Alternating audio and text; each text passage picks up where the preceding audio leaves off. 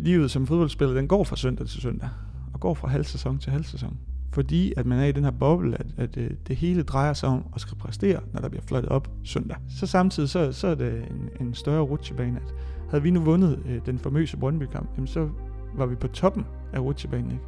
Men da jeg kørte hjem, og vi havde tabt, så var jeg i bunden. Og den her øh, rutsjebane-tilværelse, øh, hvor tingene går op og ned, og det ene øjeblik, så løber man med armen over hovedet og er lykkelig for, hvordan det går. Øh, og det næste øjeblik, jamen, så øh, går du netop og, og hænger med mulen og er ikke den bedste version af dig selv. Det er jo, det er jo øh, som menneske, det er, det er jo øh, fodboldtilværelsen, ikke? At være professionel fodboldspiller er et job, men det er også en passion. En passion, der skabes gennem op- og nedture. Oplevelser, der former en og som knytter en til erhvervet. Sådan har det også været for Thomas Kortegård. I den her udsendelse genbesøger vi nogle af turene i Kortegårds fodboldrutsjebane. Du kan blandt andet høre om de to famøse kampe mod Brøndby IF. Brøndby-fans invaderer stadion og slås internt og slås med Horsens folk, og politiet jagter rundt, og vi var låst ind i omklædningsrummet i, i halvanden time efter og, øhm, kampen. Og, jamen, der, der, er, der er jo kaos. Du kan også høre om den rå og direkte konsekvens af ikke at præstere på banen. Så bliver vi kaldt ned af vores direktør ned i, i spiller, spillergangen, og der kan han fortælle, at øh, han lige har afskedet øh, øh, 9 ud af 11 medarbejdere i administrationen. Der er en sekretær og ham selv tilbage.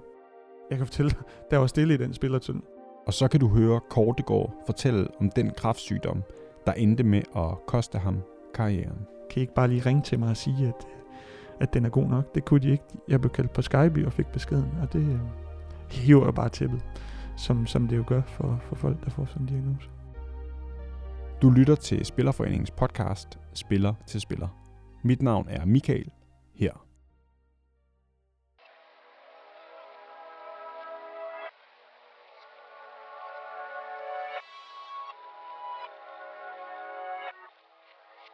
Jeg hedder Thomas Kortegård og er 37 år. Tidligere professionel fodboldspiller. Bor i Hjortøj, en lille by uden for Aarhus med min kone og to børn. Ja, og det er også øh, det er her, vi sidder i dag, her til morgen.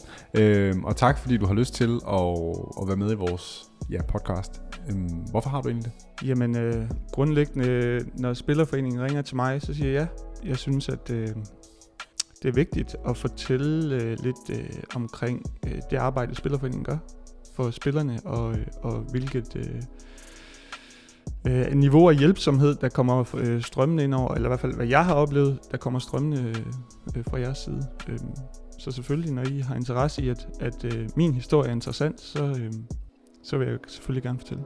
Du siger, det er vigtigt. Hvorfor er det vigtigt? Jeg er jo ligesom øh, i fodboldverdenen jo et, et, et overstået kapitel, og, øh, og øh, har været med i Spillerforeningen fra start. Og så tror jeg, det er vigtigt for dem, der, der stadigvæk er, er aktive, at høre, øh, hvilke muligheder der er, og hvilken øh, hjælp man kan få, hvis man som fodboldspiller står og væver lidt i, om, om det man gør rigtigt, både i forhold til karriere, men også øh, i forhold til rådgivning på mange andre områder. Ja, jamen lad os da bare, nu åbner du op for posen her, altså øhm, kan du prøve at sætte på på, hvad du har, altså hvordan har du brugt Spillerforeningen? Jamen helt til at starte med, øh, Allan Reese tror jeg lavede min første kontrakt, i hvert fald til gennemlæsning som ungdomsspiller. Og så skulle jeg selvfølgelig være med i min fagforening som fodboldspiller. Og øh, så har jeg øh, haft øh, juridisk hjælp senere hen, og jeg har haft øh, feriepengesagen, jeg har haft øh, uddannelse, uddannelsesplan øh, en til en øh, vejledning har jeg haft med dem. Så, så øh, jeg har haft øh, god sparring med dem, og, og gode snakke, og øh, altid mødt folk, som har været øh, som jeg siger, hjælpsomme og imødekommende i forhold til at tage udgangspunkt i mit ståsted. Så øh, de har været øh, meget øh, indflydelsesrige i forhold til, hvor jeg er i dag, tror jeg. Mm. Jeg blev mærke i, at du sagde også, at, øh, at selvfølgelig skulle du være med i din fagforening. Der kan man måske også sige for egen regning, at det, der gik lidt tid før, at jeg blev bevidst om, hvad er en fagforening, og når jeg siger lidt tid, så mener jeg, at jeg skulle op i, øh, ja, på, i hvert fald på universitetet, og sådan øh, i de år der, øh, før det ligesom var noget, der begyndte at betyde noget for mig. Hvorfor var det så naturligt for dig at gøre det så tidligt? Jamen, i, øh, så vidt jeg husker, 2004 er der jo den her overenskomstkonflikt i forhold til rettigheder og andre parametre. Og der får man meget den der, øh, vi skal på barrikaderne følelse, og, og, øh, og vi skal stå sammen som øh, fodboldspillere, og være solidarisk omkring de arbejdsforhold, som øh, ligger fremadrettet. Og det er jo øh, indbegrebet af fagforening, at man står sammen som organisation. Og, og, øh, og som jeg siger, det var 2004, og det var også det år, jeg fik min øh, debut i Superligaen. Så fagforeningstanken kom jo tidligt skyldende ind over, over den tid, og, og de spillere, der var aktive på det tidspunkt. Når man siger navnet Thomas Kortegård, tænker de fleste nok på AC Horsens. For det var i den klub, Kortegård spillede i hele 12 år. Men karrieren startede i Tisted, hvorfra turen gik videre til OB, hvor han blev indlemmet i førsteholdstruppen. Og så startede det jo livet som professionel fodboldspiller. øh, og de efterfølgende år, hvordan øh, man arbejder sig op til at skal have debut i 2004, eller hvordan jeg gjorde. Og den her gruppe af, af, af spillere, som vi ligesom øh, led sammen med, glædes sammen med, øh, den her øh, agerighed for, at det vil man virkelig gerne i, i et miljø, som var fantastisk. Altså, man udlever den her drengedrøm om at, at leve af at spille fodbold, og have muligheden for at komme ind, ind og spille på Aalborg Stadion. Den kan jeg huske, og jeg kan huske den her øh, benovelse af, at, og samtidig sult efter, at frustration over, når det ikke lykkes, men, men når det så lykkes, og man jeg fik debut, og, og man kommer ind og spiller flere og flere kampe. Aalborg Stadion er jo bare et fantastisk sted øh, og, og et sted, som betyder rigtig meget for mig. Og især i mine minder, så, så står det jo knivskarpt, hvordan det var at løbe ind på stadion. Ja. Så de ting, det, det, det er noget af det, der fylder i min, i min start af min karriere. Ikke? Og jeg er taknemmelig over, at jeg fik en fodboldopdragelse i Aalborg. Det, det, de fik gjort det klart, hvordan, hvad det kræves at, at leve af at spille fodbold, og hvilken indgangsvinkel man skal have til livet. Og der øh, var træneren Erik Hamren, og Paul Erik Andreasen havde øh, ungdomsarbejdet omkring de her øh, talenter, der var i førsteholdstruppen. Og de to havde jo bare et, øh, et godt markerskab i forhold til øh, netop det her med, hvad det kræves at være professionel fodboldspiller.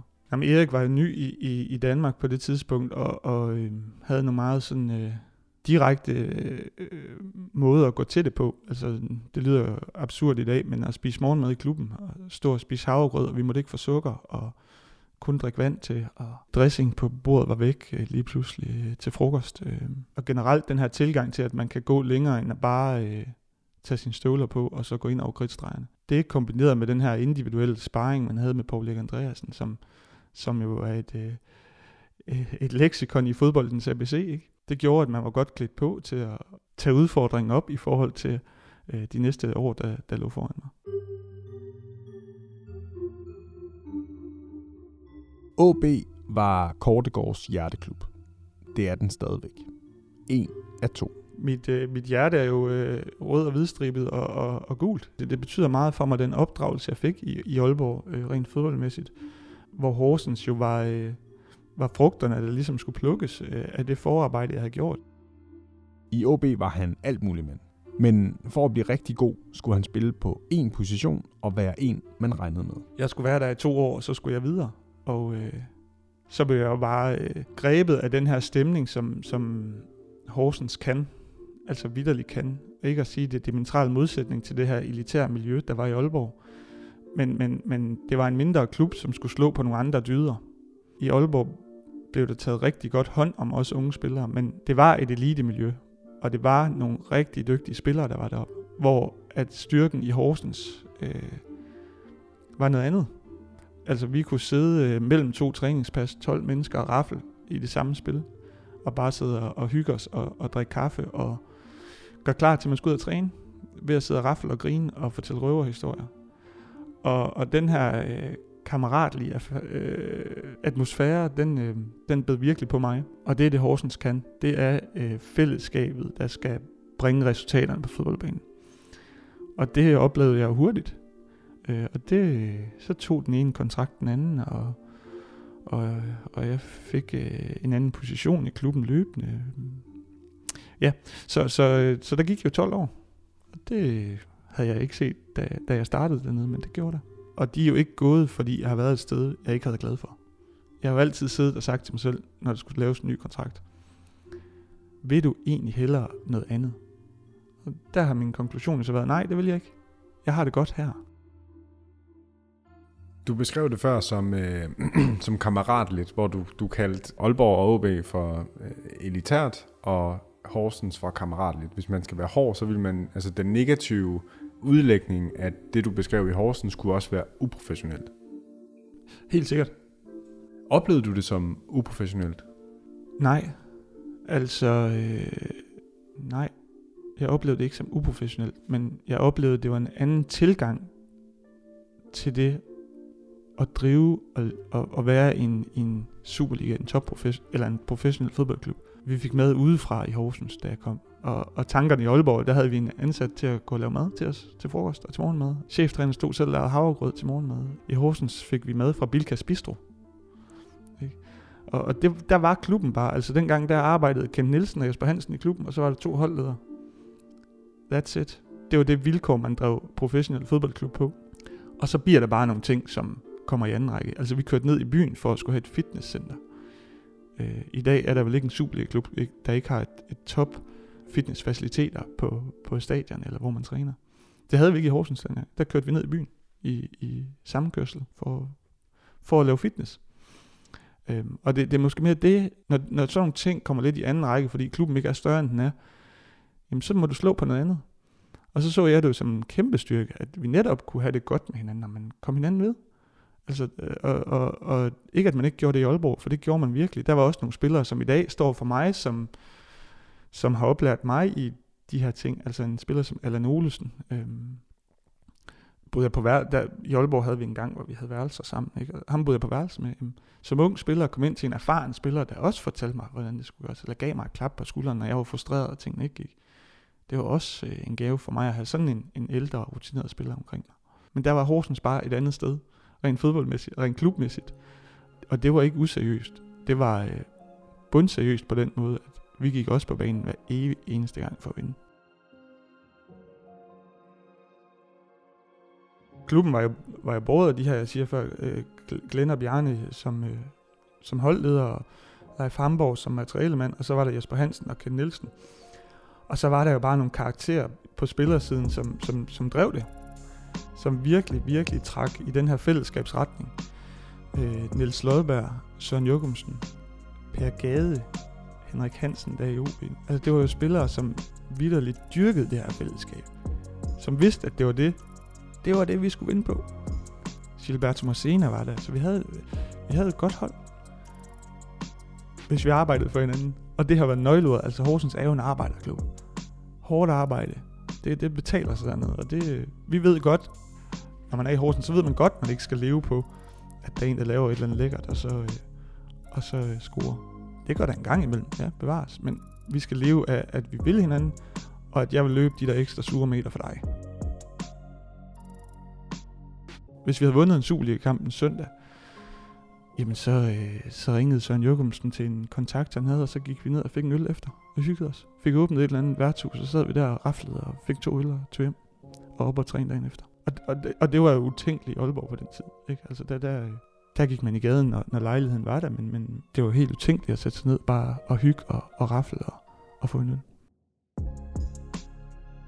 I den tid, Thomas Kortegård er i klubben, gennemgår den en stor udvikling. 12 år, så sker der noget i en fodboldklub. det gør det. Og op gennem årene ændrer klubben også strategi på transfermarkedet. Altså man henter ikke øh, en divisionsspiller eller en reserve i Aalborg som mig. Nej, man henter Reto i, i Rostock, man henter øh, en håndfuld gode Brøndby-spillere, Spilmand og Morten Rasmussen. Og man prøver at, at hente nogle andre typer, øh, som måske, hvis vi skal snakke det her elitære miljø og, og det kammeratlige øh, miljø, man prøver at hente nogen fra en lidt anden hylde, som også er medvirkende til, at vores fodboldniveau løfter sig. Og niveauet løfter sig tydeligt. AC Horsens er snublende nær en bronzemedalje, men må tage til takke med en fjerdeplads, mens de led et snævert 1-0 nederlag i pokalfinalen mod FC København. Men vi rykker ned det år, vi bliver, året efter, vi bliver nummer 4. Vi, vi spiller i Europa og rykker ned året efter. Og, og det, øhm, det er en hård balance, og, og det er jo ikke noget, du kan på nogen måde scoute på eller hente på. Øh, I, I Horsens, der havde vi de første år virkelig et kammeratligt sammen, sammen, øh, hvad hedder, samvær med, med hinanden. Og det, det, det, det forsvandt lidt, og den her professionalisme kom mere og mere ind i klubben, som jeg siger, kulminerer der. Men vi faldt så også ned med et brag. AC Horsens må betegnes som et elevatorhold. Men særligt en nedrykning står klart i erindringen for de fleste. Også for Thomas Kortegård. Altså, øh, egentlig den periode var virkelig forfærdelig. Man havde bare en fornemmelse af, hvor det gik hen af. Dengang blev Superligaen afviklet i det gamle format med en ligeud turnering. Jeg tror, der er fire runder tilbage af Superligaen, og, og Brøndby begynder lige så stille at vinde. Og vi får ikke de resultater, vi skal have. Det vil sige ingen direkte nedrykningskampe. I hvert fald ikke nogen, der var skabt kunstigt til lejligheden. Så det var et helt vanvittigt scenarie på det tidspunkt, at to hold skal spille om at rykke direkte ned. Det var efterfølgende har du haft det her playoff, hvor vi også i Horsens har, har været med. Altså de andre gange, jeg har været i de her playoff-kampe, har det været mod Vendsyssel eller, eller Lyngby eller noget af den stil.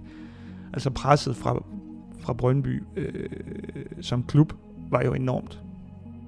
AC Horsens kunne have undgået den skæbnesvangre kamp med en sejr runden for inden ude mod Sønderjyske. En kamp, de sågar førte, men som de altså endte med at tabe. Og så var alt på et bræt mod de dengang 10-dobbelte Danmarksmester med Danmarks på det tidspunkt største fanskare. Når man kørte på, til, på stadion øh, den dag, der, så vidste du, så kom du hjem, enten så, øh, så var den her øh, kamp øh, fantastisk, eller også så var det en kæmpe fiasko. Ikke?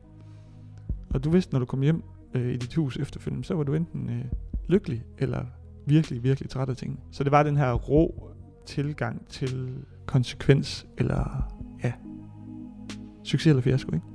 Det endte som en fiasko.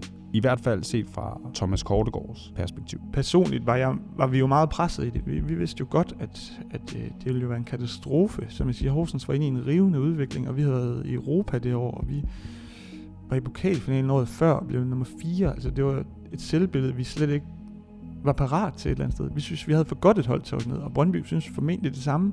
Og klubben har helt sikkert tænkt det samme i Brøndby. Og vi havde en eller anden følelse af, at, at øh, ud over øh, inde øh, på Østerbro i København, så, så var der rigtig mange, der synes at Brøndby for fodboldspillet skulle blive i Superligaen. Og det nemme valg ville jo have været at sige, at Brøndby, eller Horsens skal rykke ned, og Brøndby bliver. Hvis du har spurgt den gængse fodboldinteresserede. Så vi gik ind til den her kamp, og jeg kan, øh, øh, der har været mange fede aftener øh, og mange specielle aftener på, på Case Arena. Men, men den her kamp, den er jo, den, som du siger, du hiver den dato frem, den står jo øh, klart også i min erindring, hvordan det forløb sig, og, og, og der var pres på. Altså, jeg siger ikke hele Vestegnen var i Horsens, men det var tæt på, og der var et fortal, der havde fået billetter, og, og der var selvfølgelig også mange Horsens folk på stadion. Og vi spiller en god kamp, har et skud på stolpen, bliver en mand i overtal. Øh, vi skulle vinde, fordi vi ikke havde fået det resultat i Sønderjysk, så skulle vi vinde og satse, og Brøndby score til sidst. Øhm, ja. Jeg tror ikke, øh, det kommer til at ske igen, at øh, med den turneringsstruktur, der var på det tidspunkt, at man spillede bare lige ud, og hvem har flest point til sidst, eller færrest, de to nederst strykker ned. At, at tingene bliver afgjort i én kamp. Det kommer ikke til at ske igen. Øhm, så vi tabte og, og måtte en tur i første division, og det var jo... Øh, vores lod. Øhm, men, men, men, men, og Brøndby var selvfølgelig glad for at blive en, en, øh, en speciel dag og en speciel kamp, som selvfølgelig for mange, øh, både Brøndby-folk og Horsens folk, står øh, klart i erindringen.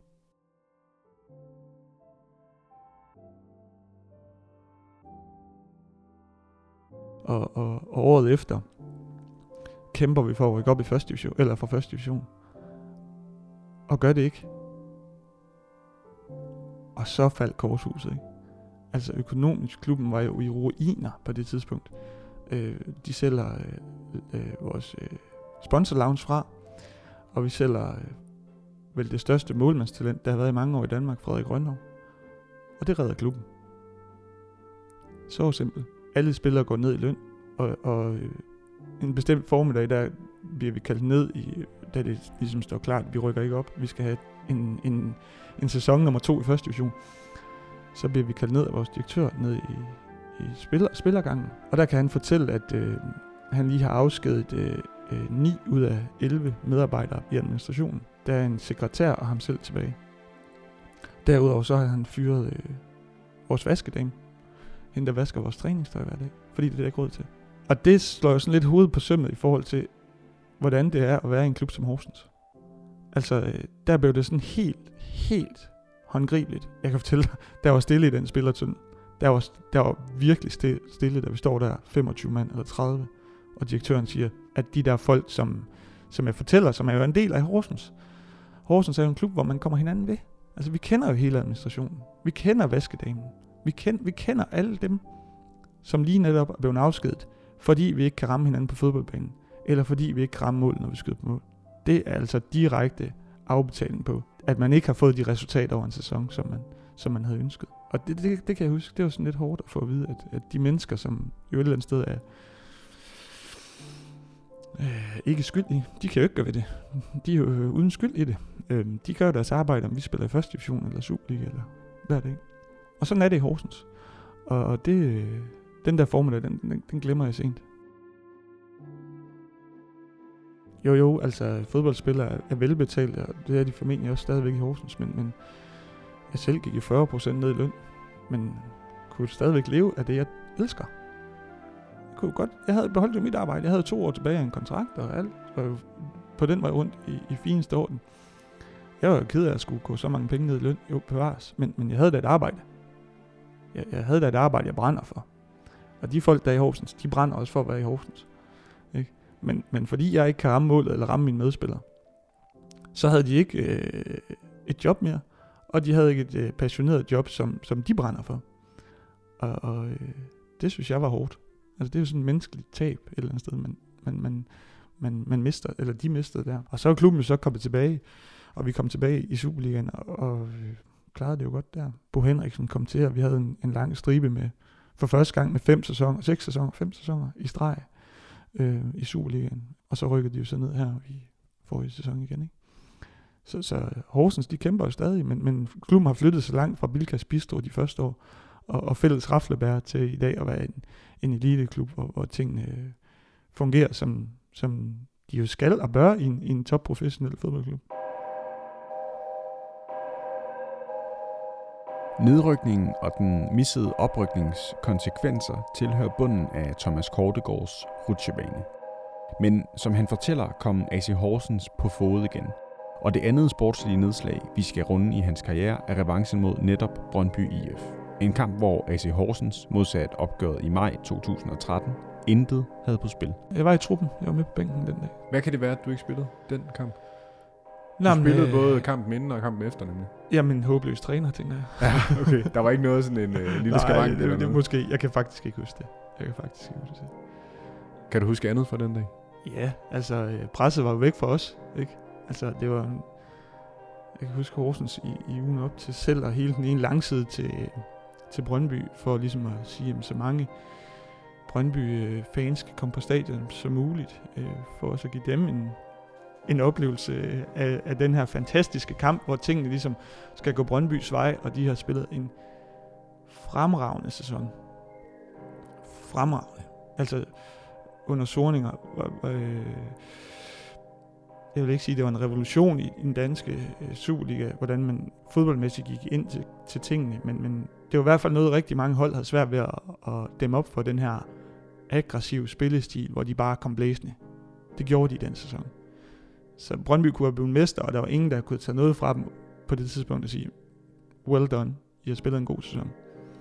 Så, så øh, da vi kommer til stadion, ja, øh, lige omkring halvanden time før, der er der jo massive øh, menneskemængder i hele byen. Og uden at forklare nogen, det er det altså ikke, når Horsens spiller til daglig. Så, så da vi er ude at se øh, banen øh, en time øh, og 30 minutter før, øh, før kick-off, da hele den ene øh, langside er fyldt med Brøndby-folk. Og det er der heller ikke i Horsens til daglig. så mange mennesker på stadion før, før tid. Så, øh, så det var jo en, en kamp, der var helt øh, vanvittig. Og øh, tingene går jo langt til ad vejen, som Brøndby gerne vil. Øh, og så, øh, så scorer Kjartan to mål til sidst. Og, og, og der står man jo i den her, øh, det her limbo mellem... Det var jo fantastisk. For os var det jo en kamp, ikke som alle andre, for vi kunne godt se, hvad der var på spil, men, men vi havde også en forpligtelse til over for os selv at gå ud og give det en skalle. Og for os, der havde med i, i den første kamp, var der måske også en lille trang til revanche. Men, men, men vi lever jo også i rutsjebanen. Så vi vidste jo godt, hvad de her Brøndby-folk, de gik ind til. Øh, og de her frustrationer, som det måtte medføre. Og det, det tab, som, som de tabte på den kamp. Ikke?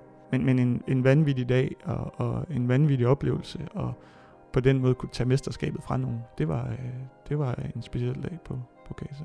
Du lyder næsten helt undskyldende, når du, når du fortæller, at, øh, at ja, Christian Finn, Finn Bogerson der lavede to mål til sidst, og at, at på den måde, at, at det ikke blev den, den kamp, som Brøndby havde håbet på.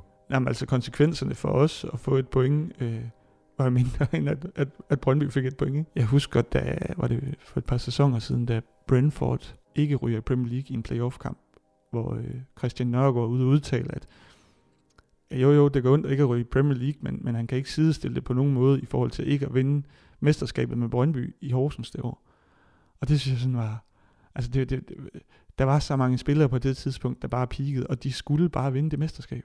Altså det var, det var meant to be, og så scorer vi to mål i overtiden. Altså igen, det kommer heller aldrig nogensinde til at foregå igen. Og, og, og, og de scener, der udspillede sig efterfølgende øh, fra, fra de såkaldte Brøndby-fans side, var jo meget sigende for de frustrationer, som hele klubben jo havde på den aften. Og det kunne vi jo godt sætte os ind i. Altså jeg husker nede i omklædningsrummet efter kampen, der sidder Mads Jule Andersen og græder ind i vores omklædningsrum. Han er født og opvokset på Vestegnen og Brøndby-fan øh, i hjertet. Han, han ved jo godt, hvad hele hans familie og alle hans kammerater, der står på den side. Han spillede jo hele kampen og var med til at tage mesterskabet fra dem. Og det var han jo ked af. Og, og, og øh, det er jo fordi, vi kender jo de frustrationer selv. Vi havde dem jo selv i, i 2013, hvor vi rykker ned til Brøndby. Og det ønsker man jo ikke. Altså, hvis man er et, et, et ordentligt menneske, så ønsker man det jo ikke for nogen. Men sådan er vilkårene. Vi gik efter det. Og det øh, var jo spillet på godt og ondt. Den her sådan, øh, øh, jeg i mangel af bedre ord, medfølelse med, med Brøndby-spillerne mm. på det her tidspunkt, og fansen for den sags skyld, det var en, der var, altså den var præsent den dag. Det, var, det er ikke noget, der er kommet sådan i efterrationalisering. Det var også noget, som, som altså nogle tanker, du gjorde der ja, på dagen. Ja, ja, bestemt. Altså, det, det, vi kører fra stadion, der går vi... Altså, der var jo opstand på stadion. Altså, øh, Brøndby-fans invaderer stadion og slås internt og slås med Horsens folk, og politiet jagter rundt, og vi var låst ind i omklædningsrummet i, i halvanden time efter og, øh, kampen. Og, jamen, der, der, der er jo kaos. Altså, decideret kaos og uroligheder omkring stadion, ikke? Så, så kan huske, da vi går fra øh, omklædningsrummet, der går vi forbi alle Brøndby-spillerne, og, og øh, Frederik Grønov, som jo er skiftet til Brøndby fra Horsens, ikke? Øh, en god kammerat og en, og en bekendt, jamen, han får da et kram, og man sætter sig ind i hans sted. Altså, man skulle da være et dårligt menneske, hvis ikke man kan sætte sig ind i det. Det, øh, ja, traume, det er det måske ikke, men, øh, men øh, de forfærdelige følelser, de Brøndby-spillere må have på det tidspunkt, så det kan man da godt sætte sig ind i. Hvordan oplevede du det der øh, kaos, som du beskriver det? Jamen, øh, let og uhyggeligt jo. Altså, øh, vi blev nærmest øh, tvunget til at gå i omklædningsrummet og låse inde, ikke? For at beskytte os. Og det samme gjorde Brøndby-spillerne. Så, så øh, kaos og øh, ja, Kjartans historie omkring øh, det, han oplevede de der timer efter, var jo også øh, noget, der påvirkede os, ikke? Jamen, det kørte sig egentlig sådan lidt i kulissen, ikke? Altså, øh, det er jo ikke sådan, at Kjartan står inde i omklædningsrummet og, og, og øh, råber op om det. Han prøvede selvfølgelig også at bevare lidt, bevare lidt fatning, ikke? Men, øh, men vi var godt klar over, at der var, der var nogen, der var alene hjemme, som ikke skulle være alene hjemme, og nogen, der vidste, hvor han boede. Øh, ja, men, øh, men øh, der blev taget hånd om det, og det var jo fint, at der ikke øh, skete noget, og, og, øh, og alle var i god hold, ikke? Okay. Lad os da, lad, lad den del ligge for nu. Men noget, som jeg egentlig har, har tænkt lidt på, er, Øh, var, altså Bo, han fejrede det jo som om, at, at I havde vundet mesterskabet nærmest, ikke? Da, mm. da han scorede det andet mål der. Altså ja. var der en del af, altså var det en del af jeres motivation, at I ligesom kunne noget med på, at, at du, du fortæller om den her medfølelse, du forstår godt, hvad, men når man går ind på banen, så går man også ind for at, at vinde, eller få det bedst mulige resultat, ikke? Var det en del af jeres motivation også, at I ligesom kunne stoppe det? Eller, eller hvordan satte I op til den kamp? Nej, vi, vi, vi er jo godt klar over, at, at hvis vi øh, tager point for Brøndby, så, øh, så vinder de ikke mesterskabet formentlig. Øhm, men nej, det har ikke været en motivation, at, at man kunne ødelægge det for nogen. Vi havde en motivation i at gå ind og spille det bedste, vi kunne. Og vi havde haft en fuldstændig fantastisk sæson og kommer i top 6, så vidt jeg husker den sæson.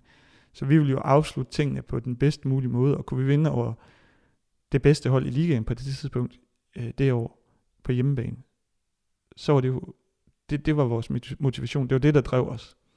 At det så fik lidt ekstra koderi at sige, jamen, hvis, hvis vi øh, kan sætte kæppe i hjulet og få en lille revanche for 13 og sådan noget, jamen, så, så, så var det også okay.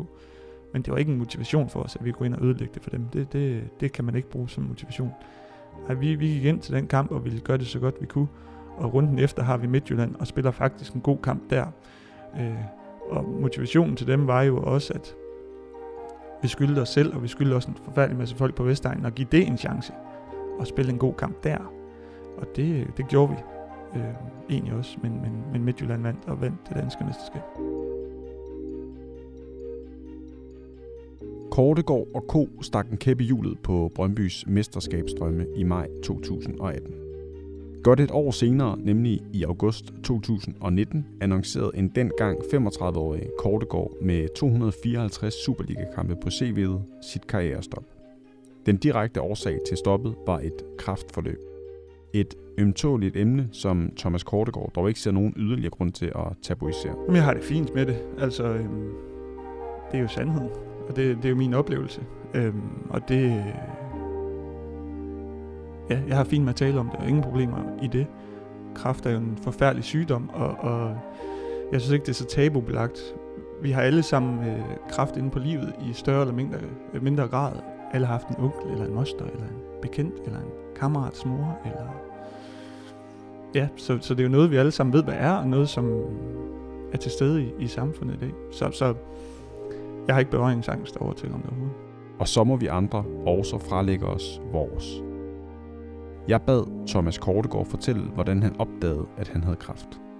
Jamen starten for slutningen på mig var, at, at, øh, at øh, øh jeg fik konstateret kræft, modermærkekræft. Sådan meget ud af det blå.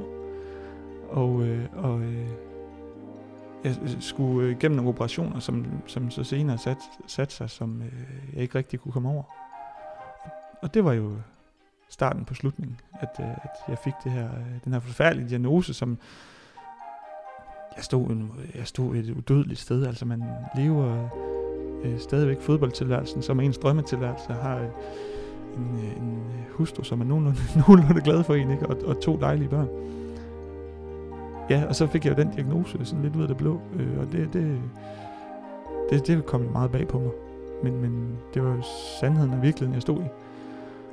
Og jeg skulle prøve at komme tilbage derfra. Helt konkret, så øh, havde jeg et modersmærke mellem mine skulderblade, som, som øh, ja, jeg ved ikke, jeg kan jo ikke selv se det, men øh, min hustru havde set det øh, øh nogle gange, og synes at jeg skulle, skal du ikke få fjernet den? Jo, jo, selvfølgelig skal det det. Jamen, skal du ikke få fjernet den? Jo, jo, selvfølgelig skal jeg det. Og så, så sådan går tiden jo, og den her, øh, som jeg talte om før, den her rutsjebane, øh, fodboldtilværelse fra søndag til søndag, der, der, øh, der har man ikke rigtig tid til sådan noget. Jo, hvis jeg havde en dårlig ankel, så skulle jeg, den enten fløjt mig nok for set til den, ikke? Men, men det her, det synes jeg jo et eller andet sted godt kunne vente. Men et eller andet sted underbevidst, så fik jeg øh, kigget til det på vores, øh, vores klublæge, som øh, sendte mig videre til en øh, hudspecialist, eller en hudlæge, som sendte mig videre til Skyby sygehus, som skar den væk tre dage senere. Uden at nævne ordet kraft i den forbindelse. Øh, Lægerne vil jo, er jo meget videnskabelige og faktabaseret, så der er jo ingen, der vil sige, oh, det kan være, det der det er kraft, men vi, vi, vi sender dig lige hurtigt videre til en operation, fordi det skal lige gå lidt stærkt.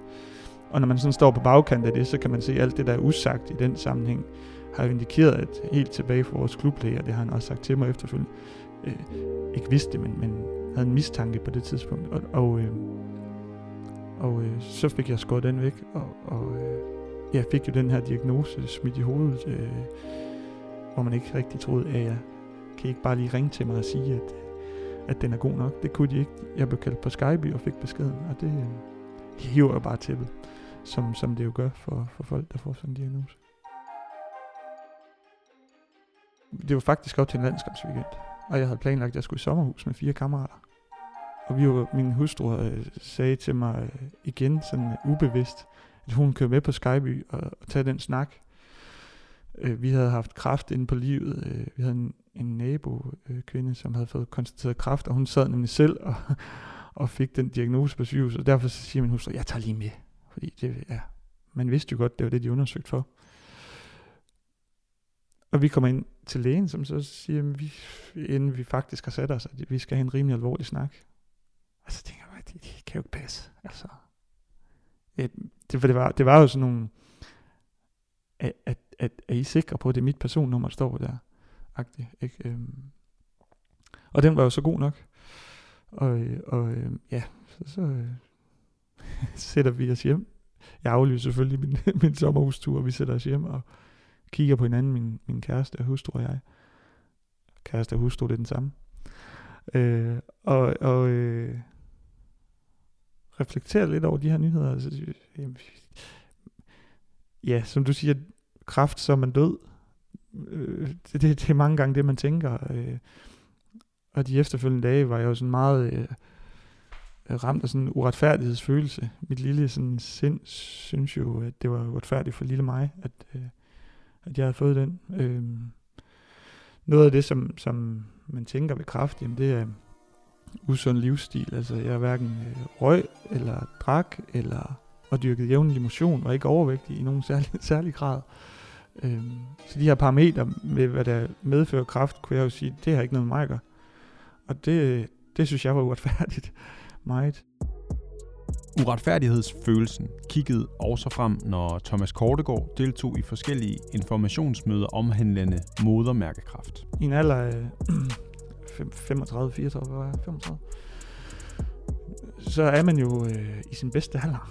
Man er jo på en eller anden måde udødelig i, i sin tilværelse. Øhm, og jeg havde jo alt. Jeg manglede ikke en skid. Så det eneste, der, der, der, der kunne ramme mig, det var jo sådan noget der, ikke? Og, og der faldt korthuset for mig. Når man, når man øh, øh får konstateret modermærkekræft, der kommer ligesom over det. En, en del af det, man går til sådan nogle øh, ja, informationsmøder, eller modermærkekraft hænger også lidt sammen med solen. Øh, og i den forbindelse, så var der et, øh, sådan lærer du at bruge solcreme øh, foredrag, vil jeg nærmest kalde det, det helt sikkert ikke hed det. Men det var sådan et øh, solbeskyttelses øh, øh, foredrag. Og der, det tog jeg selvfølgelig til. Øhm, og så kommer man til at sådan sidde og kigge sig omkring, ikke? Og øh, det er jo øh, ældre mænd med, med læderhud på, på 65, ikke? som har dyrket solen i Spanien. Jeg har aldrig dyrket solen i Spanien, og jeg har, jeg har ikke... Øh, jeg er egentlig ikke så vild, vild med solen, hvad, hvad det angår. Og det er også, fordi jeg bliver solbrændt og får kraft, skulle jeg sige. Øhm, men, men der sad man til det her og kiggede sig omkring sig. Men igen den her uretfærdighedsfølelse. Jamen her sidder jeg til et, et, et foredrag øh, sammen med nogen, der er dobbelt så gammel som mig selv. I forhold til, øh, hvordan man skal lære at bruge solcreme. Ja, men, men der var jeg til sådan lidt, og det, det var en meget surrealistisk følelse at sidde der og sådan, okay, hvad laver jeg her? Og igen så blev man ramt af sådan en, det har ikke noget med mig at gøre, følelse. Det havde det jo, og var yderst relevant. Og, og der var selvfølgelig også en pointe bag, jeg sad der. Så en meget spøjs oplevelse at sidde der. Pludselig knap så udødelig. Meget øh, lidt udødelig der, det var jeg. Ikke udødelig, men modermærkekræft er heldigvis en af de mildere udgaver af kræft. Kræften var væk i første operation. Det andet er kontroloperation, så, så, så på den vej rundt har jeg jo ikke sådan frygtet, at jeg skulle dø. Altså, det, det er jo en, en, en kraftform, som har god overlevelseschance hvis man opdager det i tide. Og der var jeg jo sådan lige en, en mellemting, øh, og heldigvis så havde det ikke spredt sig. Og der er jo øh, mange, som står i en situation, som er langt værre, og som man også øh, selvfølgelig spekulerer i, ikke når man lige står i det, men her på bagkant. Altså jeg, jeg er jo ikke, øh, jeg var jo heldig. Altså der er jo en masse folk, som kæmper med det, også i fodboldverdenen. Altså Jonas Thorsen nede i Horsens i dag, en tidligere holdkammerat kæmper jo inde i et kamp for at komme tilbage til det niveau, som det kræves, og har haft tilbagefald i det kraftforløb, han har haft. Øh, så, så jeg har jo været skånet på mange områder, og taknemmelig for, at, at jeg kom så nemt igennem det, som jeg gjorde. Så, så, øh, så kan det godt virke sådan lidt ynkeligt at stå og, og fortælle om min situation, fordi der er mange, mange andre, som står i langt, langt værre scenarie, end jeg gjorde på det tidspunkt. Han har ikke berøringsangst med ordet kraft, og han taler gerne om det. Men selvom kraft er kraft, så er der stor forskel på, hvor opslidende sygdomsforløbet er, og i hvilket omfang sygdommen påvirker ens liv, hvis man altså overhovedet får lov til at beholde det. Det bliver vi desværre jævnligt mindet om. Derfor har Thomas Kortegård også paraderne oppe over for mig i forhold til, hvordan jeg lægger snittet på hans heldigvis relativt milde forløb. Jamen, det, det har jeg. Øhm, jeg, jeg stoppede med at spille fodbold. For mig på det tidspunkt var det ikke en katastrofe. Altså jo, det var en katastrofe, jeg ikke kunne leve af at spille fodbold, og jeg ikke kunne presse mig til, til det fysiske. Men det alt overskyggende på det tidspunkt, da jeg stopper med at spille fodbold, det er, at jeg har det godt. Og det er, at, øh, at jeg har det godt, og en familie, der er sund og raske. Og som vi talte om tidligere, det her med, øh, om man blev sur over, om man havde tabt i fodbold. Øh, det var bare ikke det vigtigste mere. Det var bare ikke det vigtigste for mig. Så på den vej rundt, så var jeg jo taknemmelig over, at jeg stod og, og var rask. Raskmeldt. At de så ikke kunne strække min arm og havde nogle nervesmerter, kunne jeg jo sagtens leve med. Jeg kunne bare ikke leve af at spille fodbold. Jeg kunne ikke presse mig selv rent fysisk til det, det krævede. Og så var beslutningen jo egentlig rimelig nem for mig. Jeg vil våge at påstå, at jeg næsten ikke har været i bedre form. Ej, det, det har jeg måske, men, men jeg stoppede i god form. Jeg stoppede i god form. Øh, men, men de frustrationer, det medførte i den periode, hvor jeg ligesom gav det chancen, hvor jeg blev opereret i, i øh, april og stopper i august. Men det var selvfølgelig frustrerende. Og, og det, det forløb øh, ville jeg egentlig gerne have været foruden, ikke? Fordi den erkendelse af, at nu er det skulle slut. Nu, nu er det slut med det, man elsker, og der kommer en ny tilværelse, som man er nødt til at forholde sig til. Den, den skulle jeg jo gennemgå rimelig hurtigt. Men omvendt så havde jeg også en alder, hvor jeg vidste, jamen, øh, jeg har ikke 10 år tilbage som fodboldspiller i mig. Så, så øh, ja, altså det var den direkte årsag til at stoppe med at spille fodbold, det var det. Men, øh, men øh, livet var bestemt ikke gået stå for mig af den årsag. Thomas Kortegård var afklaret. Afklaret med kraften og med karrierestoppet.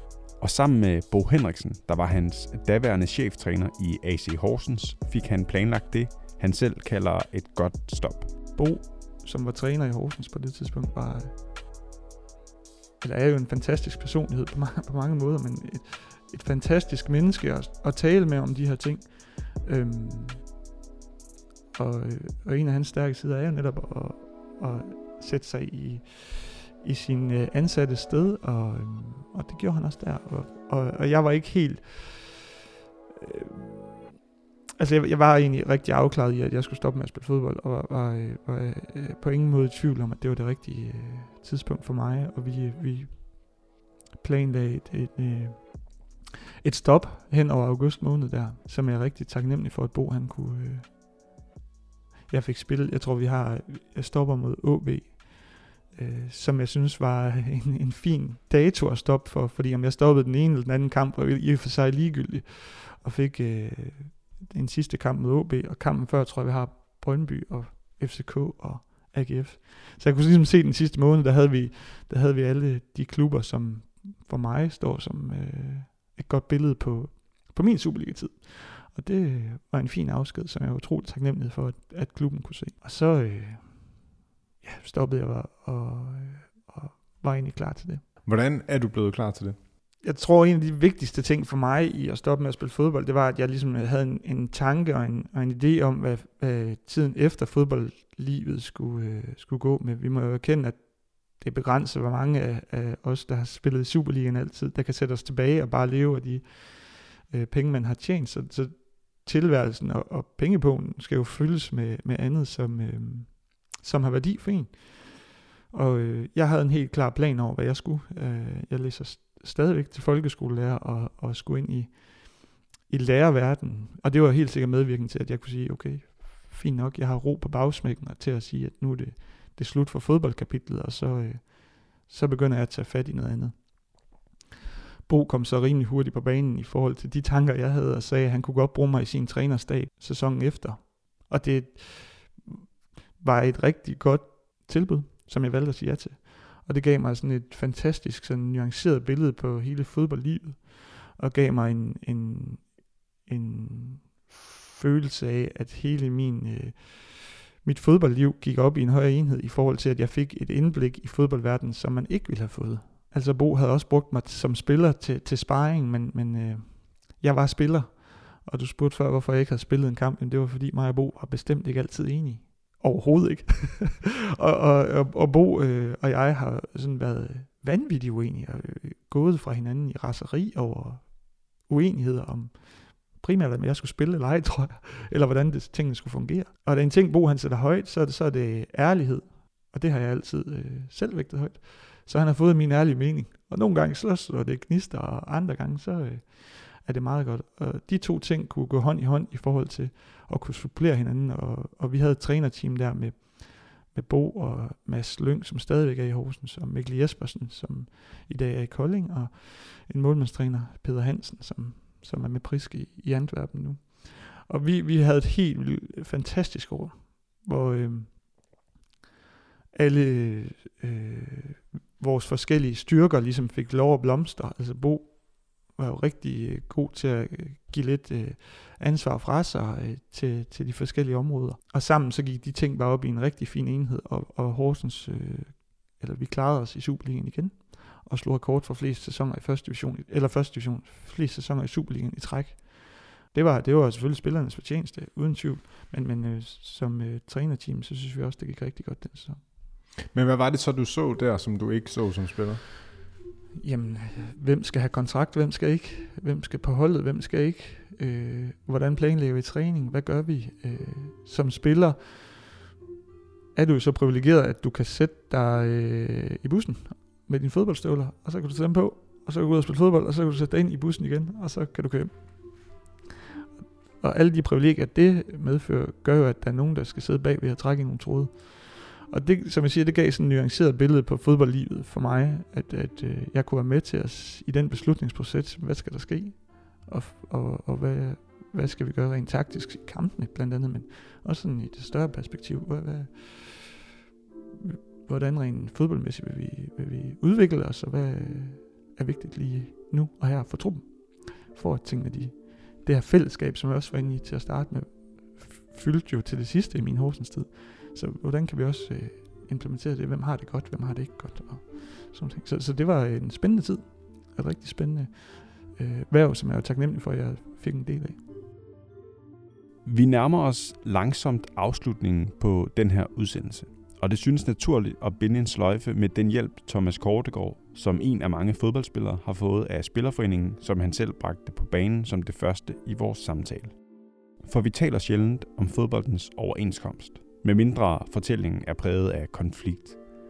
Men i overenskomsten er spillerne i Danmarks turnering blandt andet dækket af en række forsikringer, nemlig en ulykkesforsikring og en karrierestopforsikring. Og dem fik Thomas Kortegård hjælp af Anne Jacobsen, der er chefjurist i Spillerforeningen, til at forfølge, som han udtrykker det. De to forsikringer skulle jeg jo selvfølgelig for, forfølge, i og med, at, at øh, jeg stopper med at spille fodbold på grund af kraft. Øhm, og, og der fik jeg jo øh, rigtig meget øh, personlig sparring og personlig hjælp øh, inden gennem Spillerforeningen. Og Anne var jo en kæmpe øh, hjælp øh, for mig i, i den øh, sammenhæng. Og, og øh, det, er jo, det er jo virkelig noget juridisk øh, togtrækkeri, hvor man tænker, ah, hvordan fanden. Men, men, øh, og der var Anne og Spillerforeningen en rigtig god hjælp til at følge de her ting til dørs. Så man får den behandling øh, rent øh, juridisk, man, man, man et eller andet sted har har krav på, når det står i ens overenskomst. Så, og, og, og tilbage til, hvor vi startede et eller andet sted i forhold til den her fagforeningssnak, ikke? Der var også øh, i forbindelse med ja, overenskomstforhandlinger og den slags. Så, så det her er også et godt billede på, hvad en fagforening også kan, at de her forsikringer, man, man har gennem sin ansættelsesforhold i, i en fodboldklub, dem, øh, der fik jeg rigtig meget hjælp til at og, og i hvert fald følge dem til dørs i, øh, i spillerforeningen. Og vi bliver ved overenskomsten, for i den er der af Spillerforeningen og Divisionsforeningen afsat midler til, at spillerne igennem for player kan få hjælp til at uddanne sig. Noget Thomas Kortegård også har benyttet sig af. Når man står i en fodboldverden, og det er det, man drømmer om, så har man utrolig svært ved at øh, sige, hvad man skal lave om fem år. Og hvad drømmer jeg om om fem år? Og hvilken erhverv vil jeg gerne foretage mig om fem år? Og der Spillerforeningen havde de her, øh, på den tid hed det Exit Seminar, nu hedder det vel Karriereseminar, Karrierestop Seminar. Karriereskifte Seminar. Skifte Seminar. Ja, det er lidt mindre rockeragtigt. Ja, og, og det er sådan øh, knap så definitivt. Det her Exit, så er du bare ude. ja. øhm, så det er nok fint nok. Men, men der var jeg til et af de første, som, som var med til sådan... Øh, jeg har ikke været bekymret for at stoppe men jeg har været bekymret i den omfang, at hvis ikke jeg havde noget, så tror jeg, at jeg havde en risiko for at være en af de her type mennesker, som var måske faldet i et hul i forhold til identitet, og hvad er jeg så? Og hvad, hvad skal jeg tilbringe resten af min tid med? Og der var jeg til det her karrierestop-seminar, øh, og de var helt gode til at sætte ord på de her ting. Både den her sådan, øh, personlighedskrise, man kan komme ind, når man går fra noget, som er så identitetsskabende som at, at være fodboldspiller, til at skal over og være noget andet.